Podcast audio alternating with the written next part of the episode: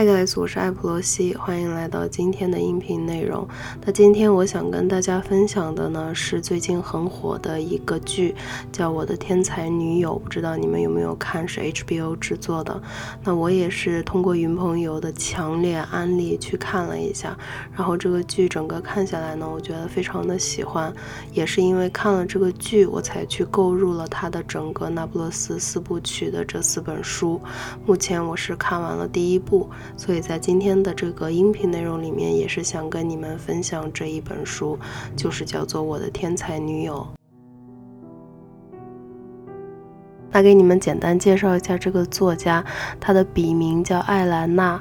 费兰特目前是意大利最受欢迎也是最神秘的作家，因为这是一个笔名，他的真实身份至今都还是一个谜。他本人在一九九二年的时候发表了他自己的第一部长篇小说，叫《讨厌的爱》，很快就引起了关注。九五年的时候呢，就被导演看上，然后拍摄了同名的影片。之后呢，他就相继出版了小说《被抛弃的日子》《迷失的女儿》《夜晚的沙滩》，还有散文访谈集等等。那么从二零一一年到二零一四年呢，他以每年一本的频率出版了《我的天才女友》《一个新名字的故事》《离开的留下的》和《失踪的孩子》这四部情节相关的小说，被称为《那不勒斯四部曲》。他们是以史诗般的体力描述了两个在那不勒斯穷困社区出生的女孩持续半个世纪的友谊。很多人都被书中对女性友谊极度真实以及坚。尖锐而且毫不粉饰的一个描述所打动。虽然说作者他没有公开过自己的性别，但是各路的媒体跟评论家呢，根据他这个极其具有自传性的这种色彩的写作，判断他自己是女性。然后我看的这一套呢，是人民文学出版社出版的，他这个译者叫做陈英。那这本书呢，是讲述了两个女主人公的少女时代。那我知道很多人比较反感剧透这件事情，所以说剧情介。介绍我在这里就不做多讲了。那今天呢，我就是想要跟你们分享我在这本书当中特别特别喜欢的一些关于细节的描写，因为主要打动我的也是这些关于细节的描写。首先呢，我想跟你们分享的是这一段，他是这么说的：“我一点儿也不怀念我们的童年，因为我们的童年充满了暴力。”在我们身上，在家里，在外面，每天都会发生各种事情。但我记得我那时候从来没有觉得我们遭遇的生活很糟糕，生活就是这样，这很正常。我们在成长的过程中习得的一个责任，就是在别人使我们的生活变得艰难之前，我们不得不使他们的生活更加艰难。当然，我也很喜欢我们的老师，还有神父那种彬彬有礼的行为方式，但我觉得他们的方式不适合我们的城区。在这里，尽管你是个女人，你也不能太客气。女人比男人斗得更凶，他们会拽头发，会互相伤害。伤害是一种疾病。从小我就想象有一种很微小的动物，肉眼几乎看不见，会在夜晚来到我们的住宅区。它们来自水塘，来自废弃的火车车厢，来自臭草、青蛙、蝾螈、苍蝇、石头和灰尘。它们会进入我们喝的水、吃的食物、呼吸的空气里。这些细微的虫子会让我们的母亲、祖母像恶狗一样易怒，他们比男人更容易感染这种病。男人不断发火，最后他们会平息下来，但是女人呢？她们表面上很安静、心平气和，但他们会愤怒到底，停不下来。那接下来我想跟你们分享的这个片段是兰努他说到关于他母亲的地方，他是这么写的。从第一天上学开始，我就觉得学校要比家里好。我感觉学校是整个城区最安全的地方。每次去学校，我都很激动。我上课很专心，非常认真地听老师的话。我学到了东西。我喜欢取悦于人，尤其是喜欢取悦老师。在家里，我是父亲的掌上明珠，几个弟弟也很爱我。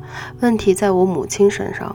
我和他的关系不怎么样。我觉得从我差不多六岁开始，他就想尽一切办法让我明白，在他的生命中我是多余的。他不喜欢我，我也不喜欢他。我尤其讨厌他的身体，他可能也能感觉到这一点。他头发发黄，眼睛是蓝色的，体态臃肿。他的右眼歪斜，总让人搞不清楚他在看哪里。他的右腿也不好使，他说那是一条受挫的腿。他走路一瘸一拐，步子让我非常不安。尤其是在夜里，他睡不着觉的时候，会在走廊里走来走去，去厨房，然后又回到房间。有时候我能听到他用鞋跟猛踩蟑螂的声音，那些蟑螂是从大门底下进来的。我想象他瞪着一双愤怒的眼睛，就像他生我气的时候。他一定很不幸福，家务让他很累，钱一直都不够花。他经常对我父亲发火。我父亲是市政府的门房，他冲着父亲大声嚷嚷，让他想办法挣钱，要不然日子就过不下去了。他们经常吵架。我父亲即使在失去耐性的时候，一般也不会大声嚷嚷。我总是支持父亲，反对母亲。尽管父亲也会打母亲，有时候对我也很凶。在我上学的第一天，是我父亲而不是母亲对我说：“你在学校要好好学习，听老师的话，我们供你读书。如果你不好好学习，如果你不是学习最好的，你就去工作吧。爸爸需要帮手。”这些话一直都让我很害怕。尽管这些话是父亲说的，但我觉得好像是母亲的提议，是他逼父亲说的。接下来我想分享的这个片段呢，作者是这样去写的：有那么一刻，我觉得丽娜也漂亮极了。通常我是那个漂亮女孩，她瘦巴巴的，像条咸鱼，身上散发着野孩子的味道。她的脸很长，太阳穴那里很窄，有两缕漆黑的直发垂在耳边。但当她决定甩掉阿方索和恩佐时，就像一位圣女战士一样被照亮，脸上浮现出一丝红晕，全身的每一个毛孔都散发着热情。我第一次想到，丽拉比我漂亮，我什么都比不上她。我真希望没人能发现这一点。但那个早上最重要的发现，是我们逃避危险的方式，逃避那些我们无法掌控、真实存在的危险。这个方法就是，我不是故意的。恩佐不是故意加入这场比赛的，他也不是故意击败阿方索的。丽拉有意击败恩佐，但他无意让阿方索出局，也不是故意让他丢脸，那只是必要的一步。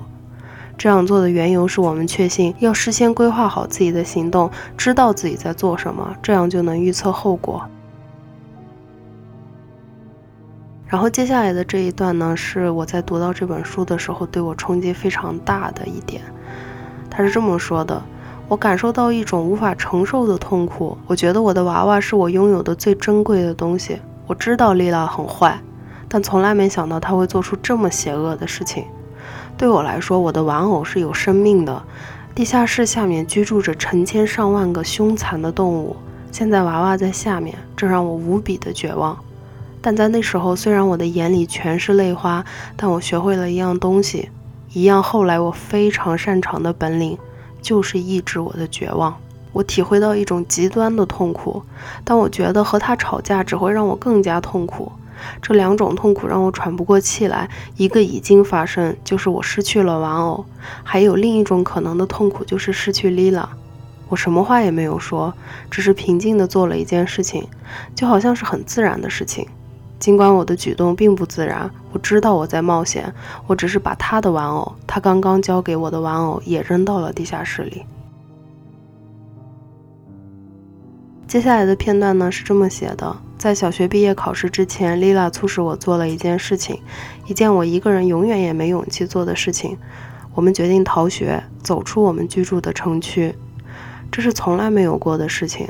自我记事以来，我从来都没有远离过我家住的那栋五层的白色楼房，没有远离过院子、教堂和小花园，也从来没想到过远离这个城区。有火车不断经过这里，也有很多汽车和卡车经过大路。记忆里，我从来都没有问过父亲或者老师，这些汽车、卡车还有火车开往哪里？他们去哪个城市、哪个世界？丽拉对于外面的世界也没有表示出特别的兴趣。但那次出行是他策划的，他让我告诉我母亲说，我们所有女生放学之后都会去老师家参加期末的聚会。尽管我提醒他，老师从来都没有邀请过所有女生家去他家里参加过什么聚会。他说，正是因为这个缘故，我们才要这么说。这件事情很特殊，所以我们的父母就不会厚着脸皮问学校有没有这回事儿。我像往常一样相信了他的话，就按照他教的对我家人说了。我家里人都相信了。不仅仅是我父亲和弟弟，连我母亲也相信了。出行前一天晚上，我激动得无法入睡。这个城区外面是什么？在我熟悉的这个区域之外会有什么呢？我们后面有一座小山，山上有很多树木，零星的几座建筑，还有闪闪发光的铁轨。在我们面前，大路另一边有一条沿着池塘的路，坑坑洼洼的。从小区门出去，在广阔的天空下，右边是一望无垠的田野，田野里一棵树也没有。左边有一个隧道，有三个出口。天气好的时候，如果我们一直走到铁轨那里，穿过一些低矮的房子、凝灰岩墙，还有浓密的树林，就能看到维苏威山。那是一座火山，一座蓝色的山脉，有一高一低两个山顶。我们将要看到的情景和每天眼皮底下的所有东西都不一样，或者说和我们爬上山丘看到的景色都不一样，这让我们很振奋。学校的课本上通常详细的描述了一些我们从来没有见过的东西，让我们很激动。丽拉说，在维苏威火山方向有大海，李诺去过那个地方，他说那里的海水是蓝色的，波光粼粼，非常漂亮。尤其是夏天周末的时候，冬天也一样美。他和朋友一起去那里游泳，他答应带他去一次。我起床很早，做好了一切准备，就像要去学校一样。我把面包泡在热牛奶里，带着书包和围裙。我像往常一样在大门口等丽拉，只是我们没有向右边走，而是穿过大路往左向隧道方向走去。那时候虽然是清晨，但是天气已经很热了，太阳底下有很浓烈的青草和泥土的气息。我们穿过高大的灌木丛，走上了那些我们不熟悉的小路，向轨道走去。我们到了一根电线杆那里，把上学穿的围裙脱下来放进书包，然后把书包藏在灌木丛里。我们向田野走去。我们对那片田野倒是很熟悉，非常激动地顺着一条斜坡跑了下去。这条坡通往隧道一个比较隐秘的地方，隧道口非常黑，我们从来都没有进去过。我们手拉手走了进去。那是一条很长的通道，出口那里的光亮好像距离我们很远。后来我们的眼睛习惯了隧道的黑暗，我们听到自己的脚步声很响亮，还看到隧道墙壁上有一道道水流下来，亮晶晶的，地上有大片积水。我们走的都很小心。这时候，丽拉大叫一声，然后笑了起来，她的声音好像炸开来一样，回声很大。接着我也喊了一声，也笑了起来。这段路我们一直在大喊大叫，有时候一起喊，有时候各自喊，又笑又叫，又叫又笑。我们很高兴听到自己的叫喊产生的回音，紧张的心情得到了缓和。我们开始了旅行。接下来的这一段描写呢，也是我在这本书里面非常喜欢的一段。他是这么说的：“夏天来了，他开始用一种很难形容的态度对待我。”我看得出来，他很焦虑，和以前一样有攻击性。我很高兴，因为我了解他。同时，我也感觉到，在他那种惯用的方式背后隐藏着痛苦，这让我很难受。他很痛苦，我不喜欢他痛苦。我更喜欢那个和我不一样的他，那个不会有焦虑的丽拉。我发现他的脆弱之处，这让我觉得很不舒服。这种不舒服暗地里转化成了一种优越感。一有机会，尤其是卡梅拉没和我们在一起的时候，我就小心翼翼地提醒他，我的成绩比他好，我要去上中学了，他却不能去。我不再跟在他后面，而是超越了他。我觉得这是我人生中第一次成功。我能察觉到他比之前更刻薄，不仅仅对我，而且是对他的家人。接下来的这段描写呢，是丽拉对兰诺说了他的界限消失这种感觉。他是这么描写的：我们当时在室外，在小区一栋楼的天台上。尽管天气很冷，但为了漂亮，我们穿的衣服都很单薄，露着肩膀。我们看着那些男人们，他们都那么愉快、强悍。因为过节，他们吃美食、喝气泡酒，都有些张狂。他们点燃烟花导火索庆祝新年。丽拉后来说，她为了这个仪式费尽心机。那时候，她看着冲向天空的烟花，觉得非常高兴。忽然间，她后来对我说，虽然天气很冷，但她开始出汗。她感觉到大家的叫喊声太高了，而且大家移动得太快，这让她感到一阵恶心。他感觉到一种东西，一种非常具体的存在，围绕在他和其他人以及所有事情周围。之前他一直都没有感觉到，现在这种存在正在打破周围的人和事，显露出自己的面目。他的心开始狂跳，根本无法控制。周围的人在天台上走来走去，他们的叫喊声、烟花和鞭炮声就好像来自另外一个世界，遵循某种崭新陌生的规则，这让他觉得恐惧，他觉得极端恶心。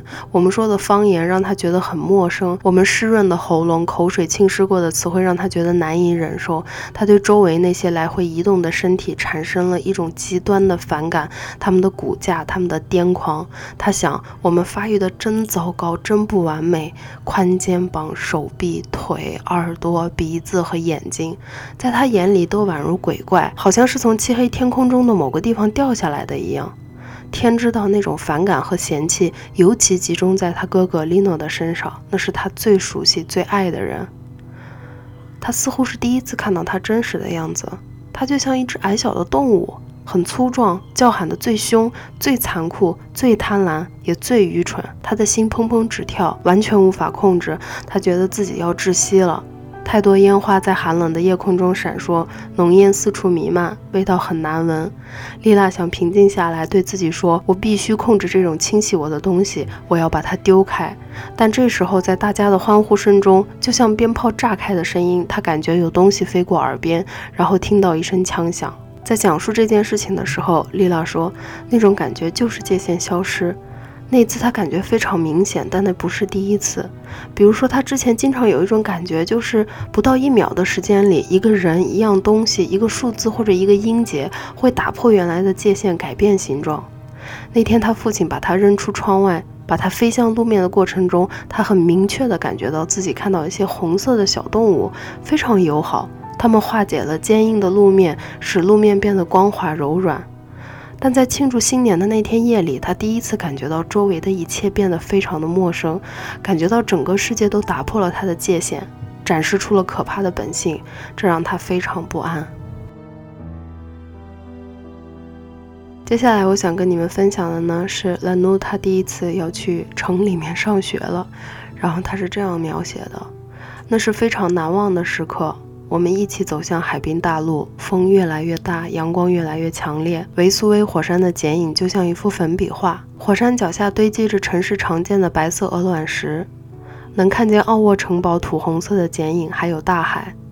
大海真的很壮观，海浪很大，涛声澎湃，风刮得让人喘不过气来，衣服紧紧贴在身上，刘海都被吹了起来。我们和一小群人站在路边，看着眼前的风景。海浪像蓝色的金属管子，向上空喷洒着蛋白一样的泡沫，粉碎成无数亮晶晶的碎末，一直甩到我们的脚下，激起了大家一阵惊异和害怕的惊叹。丽娜没在我身边，这真是遗憾。眼前这种宏大的景象，这种声音让我感觉到眩晕。我感觉，尽管我沉浸在眼前的风景里，记住了很多细节，但有很多东西在我眼前展开，匆匆溜走，让我无法捕捉。父亲紧紧抓住我的手，好像害怕我要溜走一样。实际上，我的确想松开他的手，奔跑起来，穿过大路，奔向波光粼粼的大海。在这个让人震惊的时刻，四处充满了阳光和大海的喧哗。我假装一个人在一座陌生的城市，就像一个全新的我在面对我自己的心声。一种全新的生活从死气沉沉的事物中突然展现出来。我一定能把握住这种新生。我和丽拉。我们两个在一起战无不胜，我们只有在一起才能捕捉到那些颜色和声音，还有那些人和事。我们可以讲述故事，赋予那些故事力量。接下来的这个描写呢，我觉得是引起了我相当大的一个共鸣。我相信绝大多数的女生对这一段应该都会是有共鸣的。她是这么说的：假如帕斯卡莱对丽娜的爱证明丽娜特别招人爱。但是马尔切洛臭名昭著，他是一个年轻、帅气、有钱有车、暴力强悍的黑社会男人，喜欢的女人他都要得到。但也许因为这个原因，在我和我同龄人的眼里，被他爱上是一种荣耀。这标志着丽拉由一个消瘦的小姑娘变成一个能让任何人倾倒的女人。我之所以会觉得有强烈的共鸣感，是因为我觉得我小时候有过这样一模一样的想法。就不管你是在哪儿出生长大的，你们的村子或者你们的镇上或者你们的城市或者你们的学校里面，总有一个那种比较恶霸型的，就是你的父母都要告诉你要远离他的这样子的人。然后当他跟某一个女生在一起或者爱上谁的时候，大家都会在表面上表现出来非常不好。好，但是回家以后，我觉得每一个人的想法，包括我自己跟兰怒的这种想法都是一样的。就是对于青春期的女孩来讲，被一个恶霸爱上的话，就是一种荣耀性的标志。接下来呢，是兰诺在那个暑假去度假的时候，他的这样一段描写。他说：“我看着那个男人，心想，他和他儿子在长相上没有任何共同之处。尼诺很高，面孔很秀气，头发乌黑，盖住了额头。”他的嘴唇总是紧紧闭着，嘴唇很诱人；而托纳多中等身材，鬓角秃得很厉害，嘴巴很小，嘴唇非常薄。尼诺总是板着面孔，好像充满惊恐地看着眼前人和事儿。多纳托的目光总是很热情，他喜欢出现在他眼前的每样东西、每个人。他一直满脸堆笑。尼诺的内心有某种东西在折磨、吞噬着他，就像莉拉一样。这是一种天赋，也是一种让人痛苦的事儿。他们都不高兴。都不放松，总在担心发生在周围的事情。但多纳托却全然不同，他好像热爱生命的任何表现，他生活的每一秒都是绝对晴朗的。那在这本书里面，我最后想跟你们分享的一个片段呢，是这么描写的：他说，小时候的我们幻想着发表一本像小妇人一样的书，我们会获得财富和声誉，还有装满金币的保险箱。我们的城堡里有一群群穿着制服的仆人供我们使唤。这些想象完全褪色了。也许现在对我们来说，金钱就像水泥，可以加固我的生命，可以防止我们的生命和我们最亲爱的人一起溃散。这种感觉越来越强了，但财富最根本的特征已经开始慢慢具体化了，成为每天的生活，成为生意和洽谈。青春期的财富充满天真幻想的景象，那些别人从来没有见过的鞋子，到后来具体表现为 Lino 的不满和暴躁。他希望像阔佬一样花钱。财富体现为电视、马尔切洛的面条和戒指，他想用这些收买一份情感。最后一步一步的财富体现在那个年轻、彬彬有礼的斯特凡诺身上。他靠卖香肠赚钱，有一辆红色的敞篷车。他花四万五千里拉，眼睛都不眨一下。他给那些图纸装上镜框，除了卖奶酪，他还想做鞋子的买卖。他投资买皮子、雇人，好像非常确信自己能开启一个和平富裕的新时代。总之，这就是财富在日常生活中的体现，一点光辉、一点荣耀都没有了。那在看这部剧和这本书的过程当中呢，我有很多次都有一种不知道为什么的愤怒感。然后后来我慢慢想到，我的这种愤怒感是来自。我看到了兰诺身上有一些我自己非常讨厌的，我自己所拥有，而且我摆脱不掉的特质。所以不管是看剧还是看这本书，很多时候都让我觉得非常的抓狂。但是我真的是非常喜欢这本书，我很喜欢作者去描写这些细节的方式。那我也希望你们能够喜欢今天这一期音频的内容。那我们下周日晚上再见了，拜拜。